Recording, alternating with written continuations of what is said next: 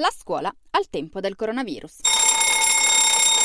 Per fortuna, o meglio, per impegno e sensibilità, nonostante le scuole chiuse, sono nate anche diverse esperienze di inclusione e attenzione più fragili. Ve ne vogliamo raccontare qualcuna da tutta Italia. A Roma, all'Istituto Magarotto, scuola specializzata per sordi, una docente di lettere fin da subito si è inventata e ha messo online delle video lezioni di grammatica dedicate esplicitamente agli studenti non udenti. I docenti del Pirandello di Taranto, invece, hanno colto al volo le criticità legate alla mancanza di PC e alla poca confidenza con le piattaforme da parte degli alunni e si sono organizzati con i più semplici gruppi di WhatsApp, sicuramente meno elaborati, ma di più facile accesso per tutti. Contemporaneamente, per i loro studenti con disabilità hanno stretto un rapporto quotidiano con i genitori, proponendo materiale e concordando le modalità di fruizione di volta in volta proprio con le famiglie. Una vera e propria didattica personalizzata, insomma.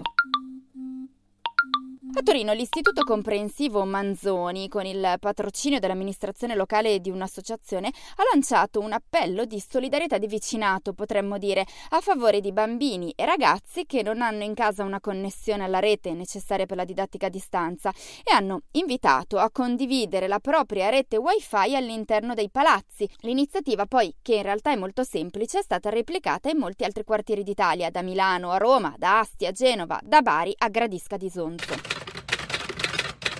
Attenzione però non solo agli studenti ma anche alla comunità in cui si vive e all'emergenza sanitaria in corso. A Trapani le scuole dell'infanzia elementari e medie dell'Istituto Pertini hanno messo in moto una colletta per donare delle spese solidali alle famiglie in difficoltà economica segnalate dai rispettivi insegnanti. A Benevento invece gli studenti dell'indirizzo elettromedicale dell'Istituto Tecnico hanno potuto utilizzare le stampanti 3D della scuola per realizzare respiratori destinati alle terapie subintensive degli ospedali a partire dalle ormai famose maschere da sub.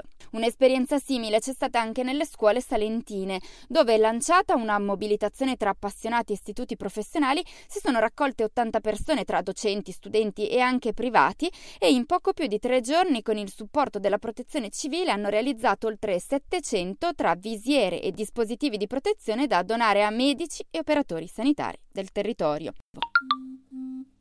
Il Ministero dell'Istruzione sta raccogliendo storie e esperienze di buone prassi di questo tipo che si possono leggere e anche visualizzare su una mappa sul sito appunto del Ministero.